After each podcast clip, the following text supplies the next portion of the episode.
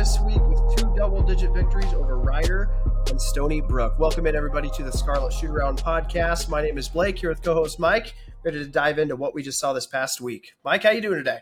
Uh, good to be back. First off, I know you kind of had to handle things on your own. I was away on a little little trip to the Windy City, little engagement ring shopping. Whoa, actually, he goes so- live with it. He goes live with it, ladies. and exciting. No, it was exciting. It's a good trip. Glad, like I said, glad to be back though. Um, glad to talk about Nebraska basketball. Got some dental work done today, so I'm feeling a little. Teeth are feeling a little weird, maybe, but uh, doesn't prevent my ability to talk. So Those we'll on be good to YouTube getting a nice little view of the freshly minted teeth here. But be warned, I think we had one, maybe two female viewers. He is now off the market, folks. Off the market. well, Cannot. I mean, have been for a while, but officially, officially, officially, yeah, quite yeah. officially now. Love it. So let's get into this. Uh, Nebraska goes ahead and beats Rider 64 to 50. A pretty ugly game in general. Defense kind of took the center stage there. Nebraska has a tough shooting night, but as Fred uh, quoted, which we'll get into, defense has to be the constant on this team. Uh, goes for 12, 13, and 2, has another double double over his 27 minutes. Wilcher comes off the bench and plays a great game, has 13 points, five rebounds, and one assist, and really kept them afloat in the first half. And he proved that he could come off the bench and be a weapon for us. Allick goes for 10 and 6 and proves again that he's an energetic, re- energetic rebounder who can get some offensive boards and happen to have four this game. Uh, Tominaga goes for seven points on three of 13 shooting in his return to the floor. Um, not an efficient start, probably not what anybody imagined, but I think in watching the game, you can kind of see a little bit of him pressing, trying to find those Yeah. shots, get the crowd excited a little bit. So maybe a little bit of nerves on that side of things, but um, you know, as we'll talk about coming up as well, Stony Brook, he right in the ship quite a bit. So, and then Brice Williams goes for seven and eight on one of six shooting, a little bit inefficient, but made a lot of his free throws. So kind of saved his, his uh, stat line on that side of it and crashed the glass well. Mike, what do you take from that game? Yeah, like you said, it was a pretty ugly game. Maybe I know I, at one point I tweeted that that was the worst four minutes of basketball I'd ever watched. I think at the start of the second half, uh, we had two misses and four turnovers in our first six possessions, so it was a rough start. Um, but yeah, defense defense came out and balled out. I know it got a little tight there in the second half. At one point, it was a one point lead, 47 46, but then uh, the Huskers went on a 17 to 4 run to finish the game, actually a 17 0 run, and then a couple car- garbage time buckets by by Rider too to get a couple points there. So good to see the defense step up. Uh, win your clunkers. I know it's something that we say a lot, maybe not on the podcast yet. I'm sure you'll hear it plenty of times now, but win your clunkers if you're not shooting well. Uh, you can always play well on the defensive end, as as we alluded to uh, Fred Fred talking about. Well, the, the biggest thing, as I told the guys, the message in the locker room was every night has to be our uh, uh, defense has to be our constant, and we've talked about that all year. There's going to be nights where the ball does not go in the hoop, like tonight, and you have to be able to continue to guard on that other end. You can't drop your head. You can't feel sorry for yourself. You got to keep going out there and defending at a high level, and and that's exactly what our guys did. I believe it was nine minutes where we held them without a point. So again, the defense shined tonight. Um, you know, I'm not sure that we fully expected this to be a defensive based team. We know last year Fred designed a game plan that was focused on defense and worked with Walker kind of running the point with Tominaga's electric February. But uh, this team has proven that it can play defense as well. Uh, you know, held them to 30% shooting from the field on 17 of 56. 24% from three on six of 25. Um, so, you know, the defense showed up tonight and, and Rider, you know, maybe not carrying the name weight, Mike, but this is a really good veteran team. They're preseason favorites for their conference in the, Yeah. the MAAC, the MAAC, The- the- yeah, the whatever you may want to yeah, call it. yeah. And they came with energy, but we battled adversity when it wasn't going in. yeah, like you said, veteran squad. They know, um, you know, what college basketball is all about. I think uh, a thing that stood out to me is we were plus 13 in rebounding. Rider last year was 37th in rebounding margin. So well coached team. They crashed the boards well, but to see us get double digit rebounding margin, I think that's that's big. I think that speaks to our front court, which maybe coming into the season was kind of a question mark. I know it was for me. Didn't know how you know Mast would transfer over, how his skills would, but I think our front court between him and Allick, Alex always bringing that energy. Uh, I think they're kind of a strength of the the team that I've seen for the first three games here. It's very interesting too. Again, we always talk about it. We'll say it every single time we go live, but the depth on this team allows for so many different lineups. We can go small, we can go big. If we get Mast Gary and Allick all in the game, you know, you can get some really strong rebounding in there. So come Big Ten play, I feel really good about how we might match up with a lot of these teams. Yeah, I mean, like you said, depth. We got three guys in double digits again. I mean, 26 bench points out of the 64 total. It's it's scoring can come from anyone on this team uh, to give you good minutes, and I think that's like you said important when it comes to conference play. And I want to touch really quick too on on Wilcher. This is a, a dude that probably yeah. isn't going to start much this year, playing in Tominaga's shadow a little bit. Mm-hmm. Um, we've seen Lawrence step back in his scoring a little bit, but you just never know with how deep this team is who's going to be the hero on any given night, and it right. could be on offense or defense. Right tonight, we just or not tonight, but uh, for the Rider game, we saw that you know the defense had to show up tonight. Shots weren't falling, and and our scoring hero was C.J. Wilcher. I mean, that's right. not to say that he wasn't able to do it, but who saw that coming? Right, I, especially coming in the season.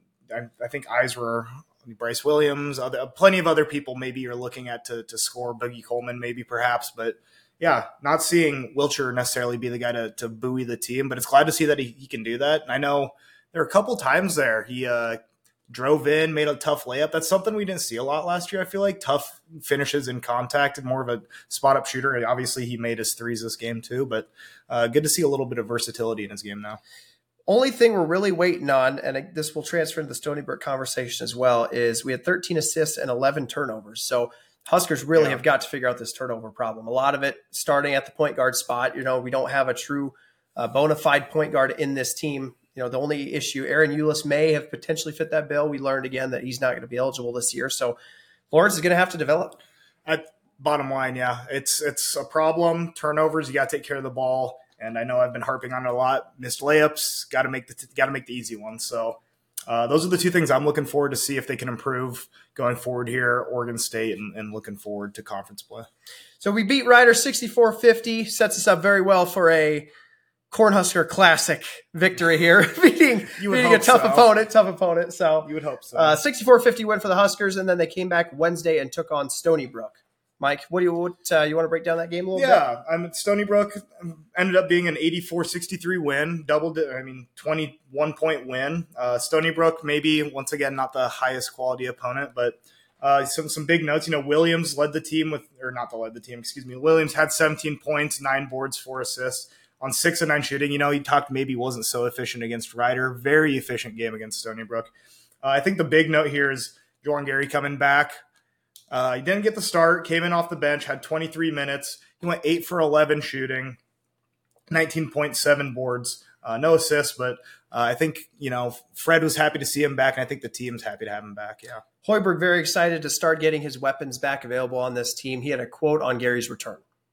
Yeah, it's it's great to have Juwan back on the floor. He just brings so much. He, he, has every intangible that you can bring to a to a team when when he when he goes on the floor and you know it's good to see him make those couple that really helped us extend the lead.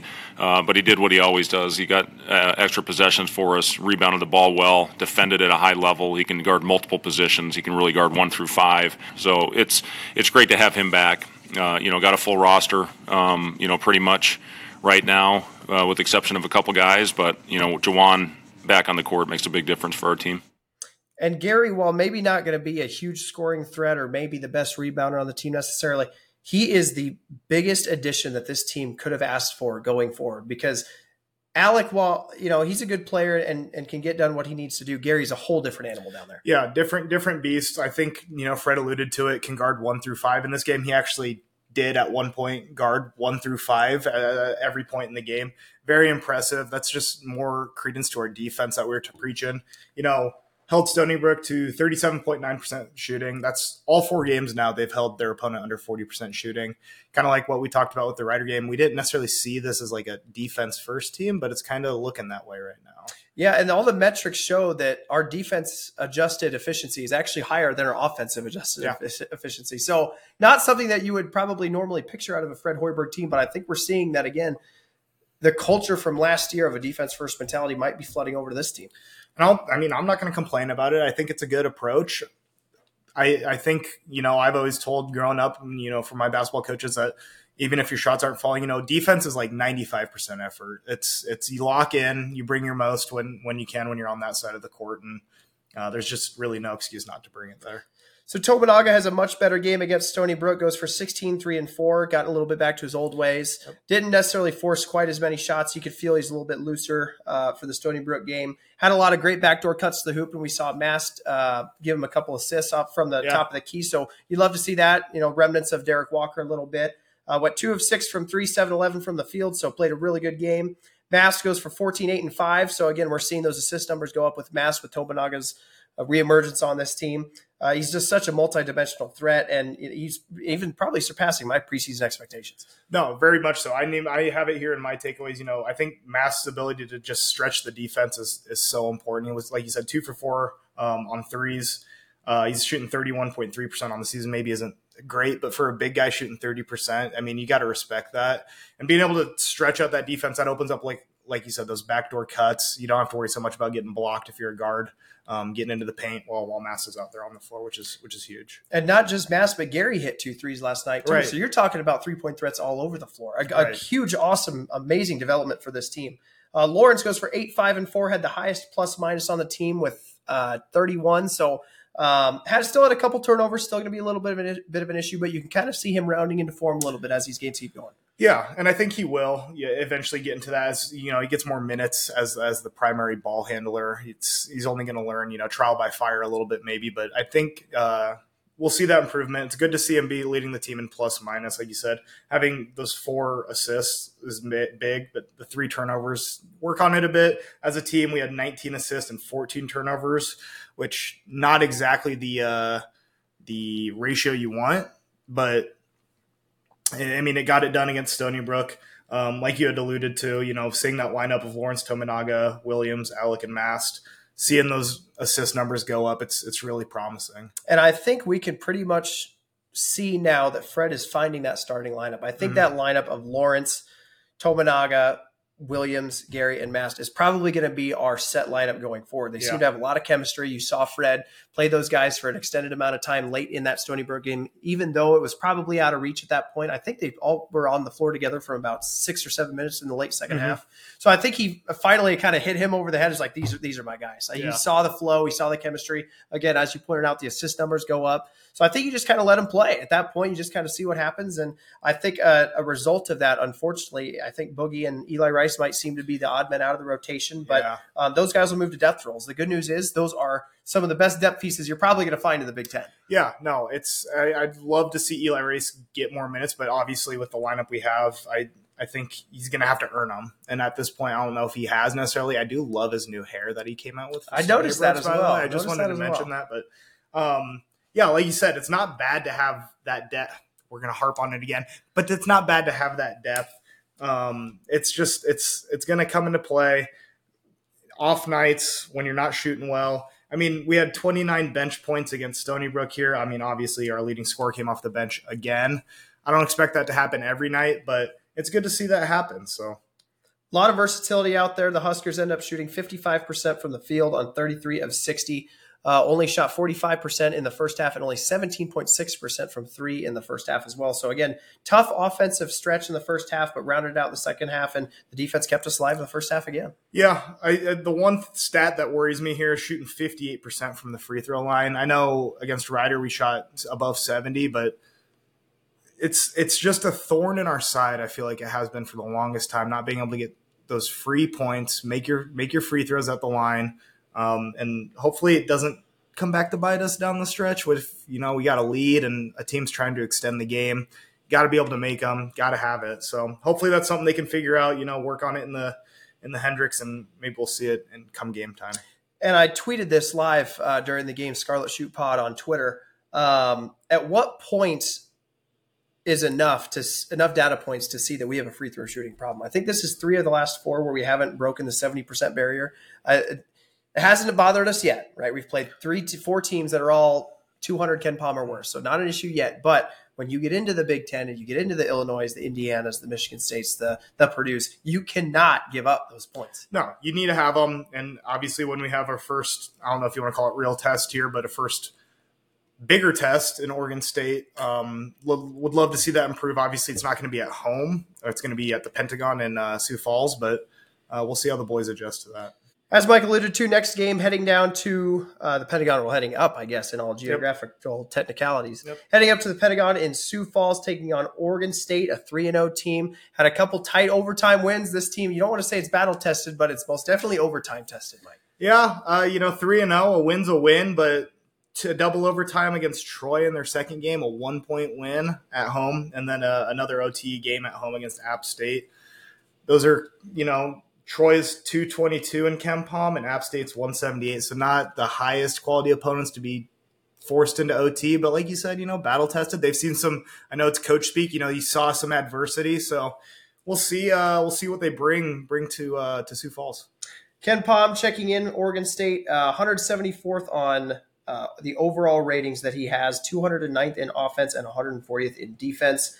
Uh, tempo they play at a three at the 337th fastest pace in the country, so this team draws out possessions, doesn't really push the floor a whole lot.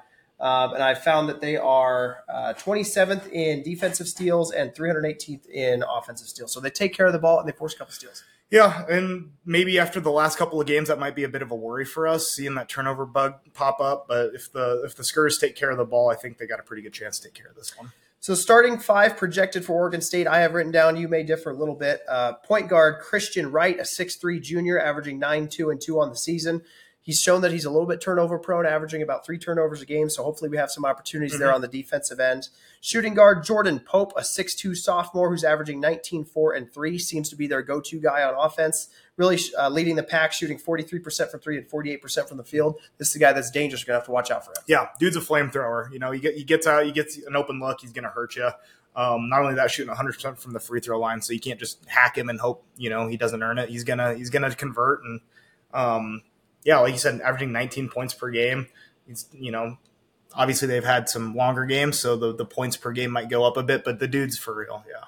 Starting at the three spot, I have it projected to be Dexter or Dexter Akanno, a six-five senior averaging 14, 4, and 2. He's only shooting 27% from the field. It's not necessarily a huge offensive threat, but um, a senior that I'm sure provides a lot of leadership for them.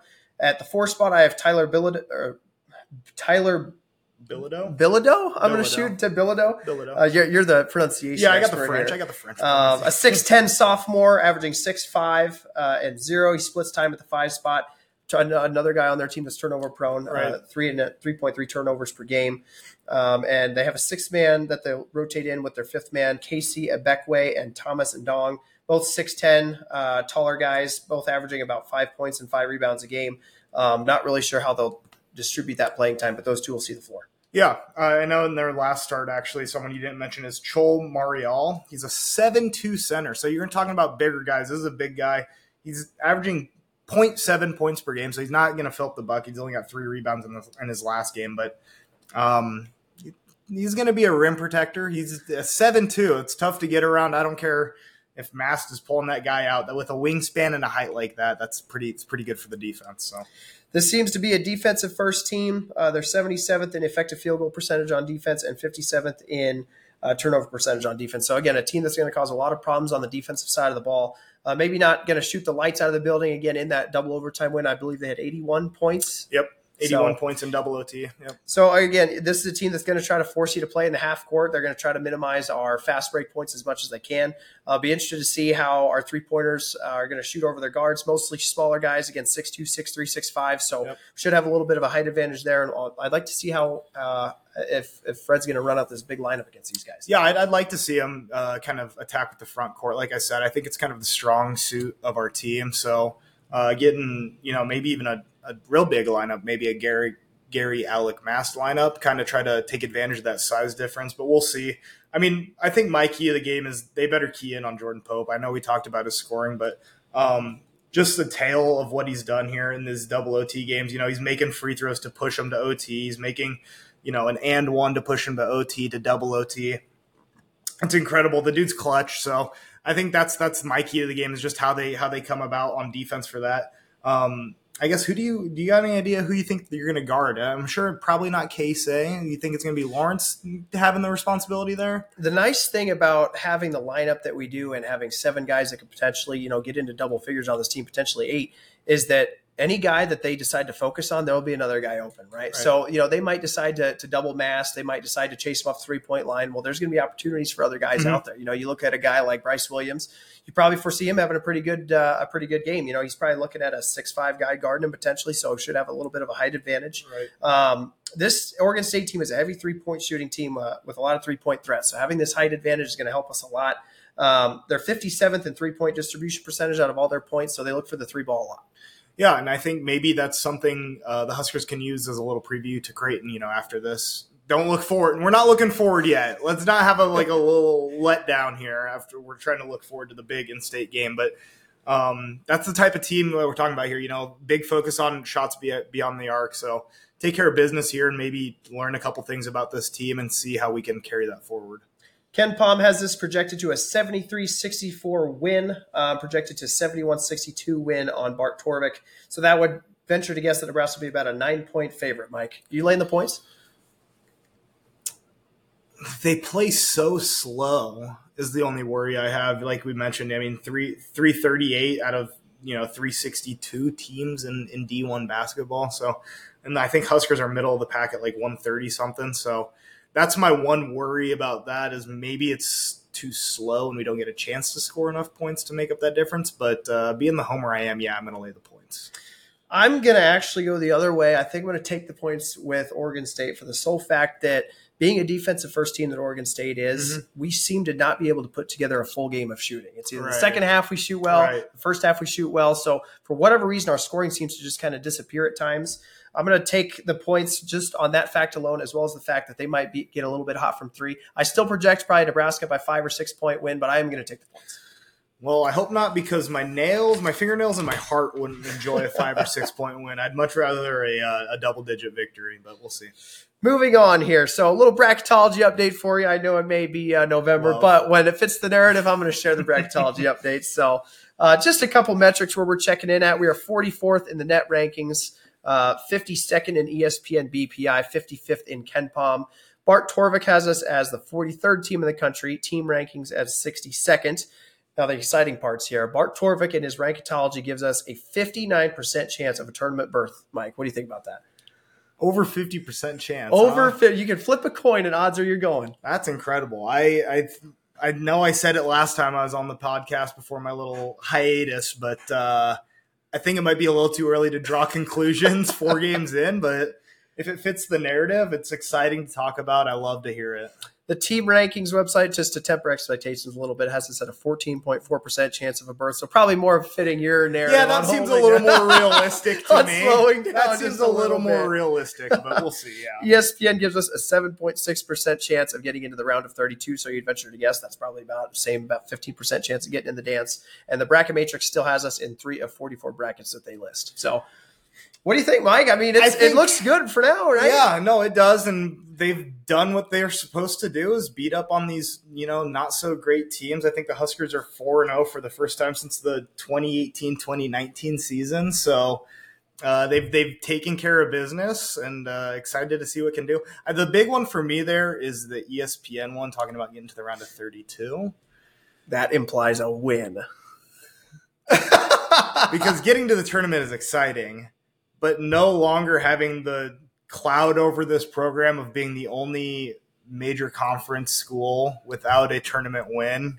If we could eliminate that, I would be ecstatic. So we'll see what the year brings. Uh, I love the bracketology update in mid November. I, I, hope it sticks around. I hope we can keep updating it and we don't have to uh, shy away from this part. And it keeps going the right direction. Yeah, yeah. Hopefully, it's not you know mid January and we're hearing you know zero percent chance because that would be real sad. So. so, Mike, I got a couple questions for you. So, you know, we've kind of talked about um, some of the guys that have come back on this team. Gary, you know, coming back, Tominaga coming back. Who has impressed you the most on this team, and who's disappointed you the most on this team so I, far? I think, I think most impressive to me, honestly, has been Mast. I think, uh, I think I may have underestimated what he brings to the team. I know, you know, he can stretch the floor. I knew that coming in. He's, you know, he's got a shot, but it's beyond that because when he gets in the paint, he actually has a pretty diverse set of moves he can use in the paint. He can score inside or out, which I think just opens up a lot of things for everybody else. I know, I think is the, I think it was end of the first half for Stony Brook. Um, we drew up a play and, you know, everyone's keying Tominaga and it ends up being a pick and pop for Mast, and he hits the three. I think that's, you know, the more guys you have that have that ability, the the better it is for everybody. And I think I've just been really impressed by him. I know I was kind of down on his rebounding after the first game. He got a couple poked away, but I'll happily eat crow. He's been much better than I thought he would be. You know, a couple double doubles. I had asked you if he's going to have three in the season. I think you know the last episode I was on, and he's got two of them already. So I I'm thoroughly impressed by what I've seen from Mast. And I tend to uh, side right with you. Mast has been unbelievable, and now we're starting to see in the Stony Brook game that he has the ability to pass the ball as well. And Yeah. the five assists. This guy might. I mean, this. I don't want to go too crazy here, but I don't see why this guy, if we have a good season, couldn't be an All Big Ten honoree. Yeah. And having said that, I do want to ask you a question now. I know do a little buy or sell for you real quick. Do you think are you buying or selling that two Huskers can earn all conference honors? I'll include honorable mentions to that. So first team, second team, third team, honorable mention. Do you think we can get two guys into that?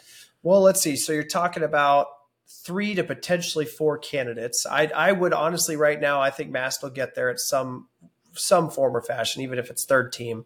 Um, I think he's too valuable all over, all over the court, can stretch the court as well with some 3 pointers. And again, if he keeps his assist numbers coming, I mean, this guy's a, he's a hell of a player. Hell of a player. Um, you're looking at Tominaga, right? Can he keep his shooting going? Um, you know, uh, can he be efficient? There's not going to be as many shots, I don't think, in this offense now Mhm. with the multiple offensive threats that we have as opposed to last year. So can he shoot at an efficient enough clip to average 16, 17 a game? In which case, if he does, I'm sure he'll be on an Right. all Big Ten team. Past that, can Bryce Matthews get enough share of the pie to get in there? Can he rebound well enough? Um, you know, if, if Lawrence gets it going, I can see if he gets some assist numbers up there, Right. lowers the turnovers a little bit, and maybe he's an he's an honorable mention type of guy. Mhm. Um, th- there's some potential. I'll buy two. I don't think I can buy three though. I think you get a little bit crazy at that point. Um, do we get a first teamer? I don't know that we have a true game game changer to be a first teamer. Yeah. Uh, yeah. that's where I'll draw the line. That's a that's a that's a tough ask as a first teamer. I'd I'd agree with you on that. I think definitely we have the talent. You know, I think the first team you mentioned there between Mast and Tominaga to be second team. I do think you know, like as you'd mentioned, Brice Williams, and I want to see you know more Gary. I think he looked really good shooting and and slashing in on the defense, and I think if he ca- carry, carries that forward, maybe he has a shot to. So with kind of the emergence of what we feel is the top five or six or seven, um, you know, that Fred's trotting out there, who do you think is going to suffer from a drop in minutes? I think it'll probably be Boogie Coleman first, which is tough tough to say because I love what he brings to the team. I, I know he's had some great assists, um, but right now I just haven't seen enough from him personally.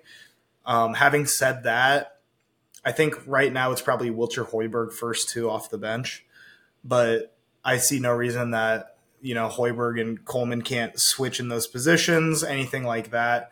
Um, Eli Rice probably isn't going to get to see a lot of minutes, I don't imagine, which is a shame, but he's a freshman. It's tough to play a Big Ten ball when you're a freshman, so I don't find that too surprising. Um, but yeah, I, I think you know we we have the we have the five starters figured out, and then the next three is kind of uh, pick your poison, maybe. But I think I think Wilcher might be the sixth man, as we mentioned earlier. So I'm just going to throw this out there because I want to figure out where you fall on the spectrum. Mhm.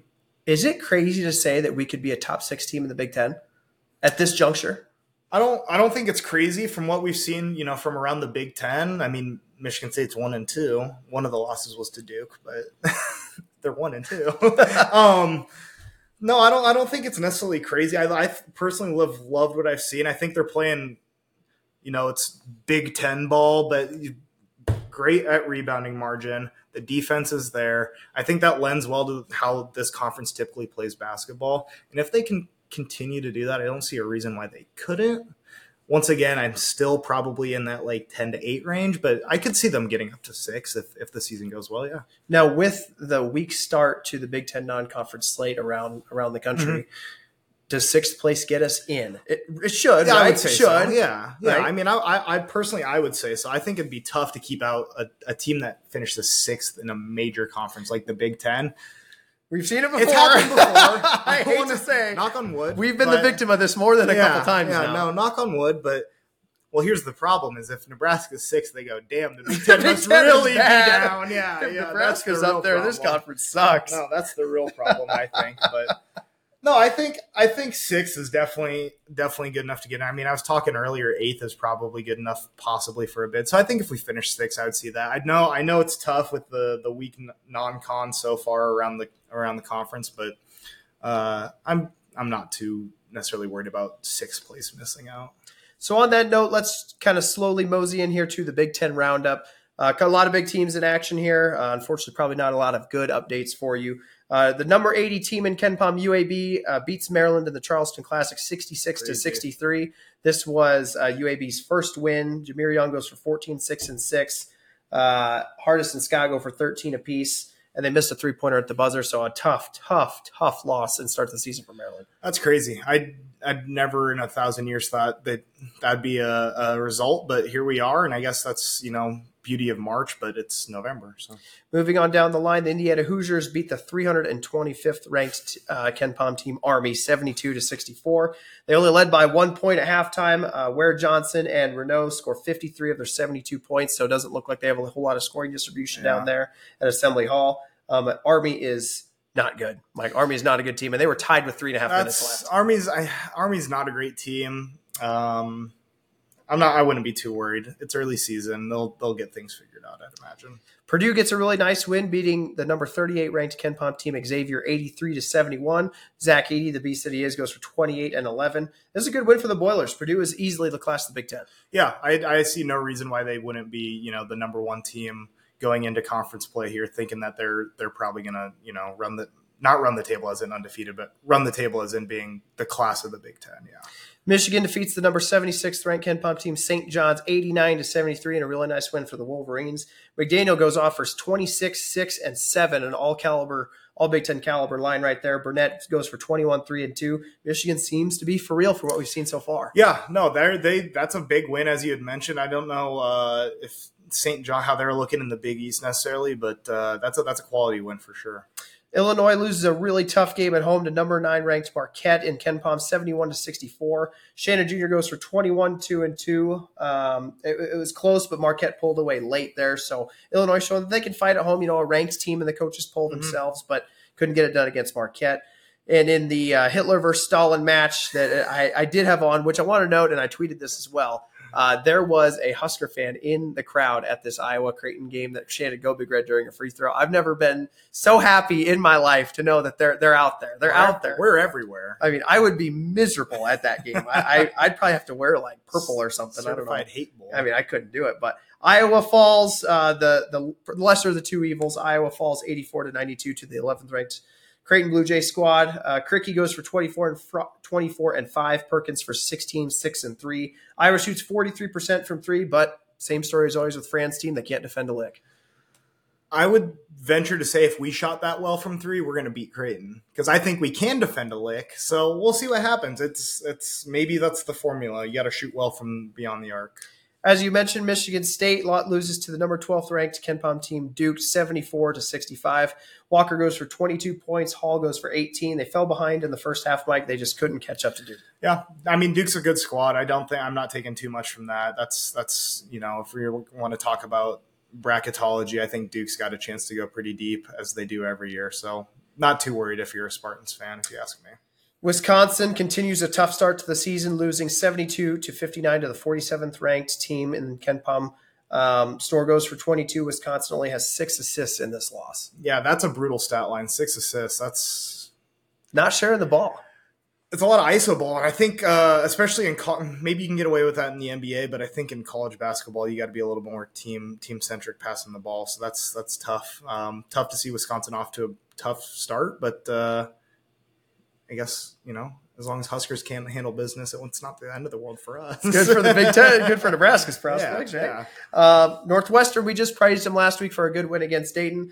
Well, they go back and must have slept walked into this one because they beat the 307th ranked KenPom team, Western Michigan, 63 to 59. Boo Buie goes for 21, 3, and 5. Barnhizer goes for 27 and 3. So, two obviously bona fide Mhm. good players over there, but they were outscored in the second half, and this game was tied with four minutes on the clock. Yeah, it's it's questioning what's going on in Evanston. Love the town was just there this weekend, but it's uh that raises some concerns if you ask me. I, I know Boo Buie has been there for 19 years, but um, I don't know. I don't know how I feel about them this year. Honestly, I think they might be uh might be on the way to the bottom of the Big Ten. Rutgers defeats the 185th ranked KenPom team Georgetown 71 to 63. Scarlet Knights get into double figures and they win despite losing the rebounding battle by 11. So Steve Pikiell finally gets the, maybe the season going a little bit over there after a tough start. Yeah, um, Is Ewing still coaching? Uh, I believe he got canned. Uh, well, no, that's good. You know, good for Rutgers. It's a it's a quality win. Tough to win when you're out rebounded by that margin, but uh, pulled it off. And uh, excited to see you know what goes on with them. Do I think we visit the rack this year? I believe so. I hope so. I love I Love love, the winning at the rack, rack. so- I love winning at the rack. It's not So- hard. No, uh, you know, good for them. Uh, always good to see a Big Ten team win a win a, a non-con game. So, mm, I don't know. Pretty pretty uh, up in the air as far as Big Ten non-con goes. If you ask me, a little weak, but uh, not the end of the world. Rutgers, you know, prior had lost to Princeton. Interesting of note, I don't have the score in front of me. Shame on me for not writing it down. But Princeton goes ahead and beats a future opponent, ours, Duquesne. So an, an interesting little development there. Duquesne, unfortunately for our strength of schedule, loses prior to coming into Lincoln. But um, you know, I, I, I for one did not see that coming. Maybe Princeton's a little bit better than uh, people thought. Those those Ivy League schools are tough, man, because they get people stick around for five years, four years, and um, they just find it always seems like there's a guy that can shoot on those teams. I don't know how it works, but uh, yeah, they stick around. They play good team ball, and uh, I don't think that's that's something to be necessarily too ashamed of. We'll see now. Princeton have a terrible rest of the year, and uh, I'll eat my, I'll eat my words. That's usually how it works. that's right? fine. Although I will note, uh, Princeton last year, I think they won a game in the tournament. They did. So I believe. I do two. believe. I don't remember. I do believe they might have been a, um, a minor Cinderella Yeah. there. So, Yeah. Um, no, good for them though. Good. Love love to see that happen. So, So good win for those guys. Uh, Big Ten again starting off on a relatively weak slate. Uh, you know, Rutgers kind of leading the charge. Northwestern gets a couple wins. Purdue obviously again the class of the Big Ten, but the rest of the Big Ten I think it's it's really up in the air, Mike. it really is. I, I think nothing's been super solidified except for maybe Purdue being the team. So. uh, Excited to see what the Huskers can do. I know we got a handful of games left here in the non-con, but uh, we'll get get into conference play here and see what see what the Huskers can do. Yeah. I think that about wraps up for this episode. You can follow all of our social media, Scarlet Shoot Pod, on Twitter, on Instagram, on pretty much everywhere you can find it. We're on Apple Podcasts, we're on Spotify, so make sure you follow the show. Don't miss a notification anytime that we release something. We try to get an episode out semi-weekly, two episodes a week if possible. It always depends on the schedule, so make sure you keep it up, you keep your eyes peeled for anything that may drop. I always live tweet the games. Me and Mike share that that uh, responsibility, so make sure you follow us on Scarlet Shoot Mhm. Pod on Twitter for live game updates and uh, any kind of injury updates and and roster adjustments that may happen throughout the season. So, with that being said, my name is Blake with co-host Mike, and for the both of us, go Big Red. Go Big Red, baby.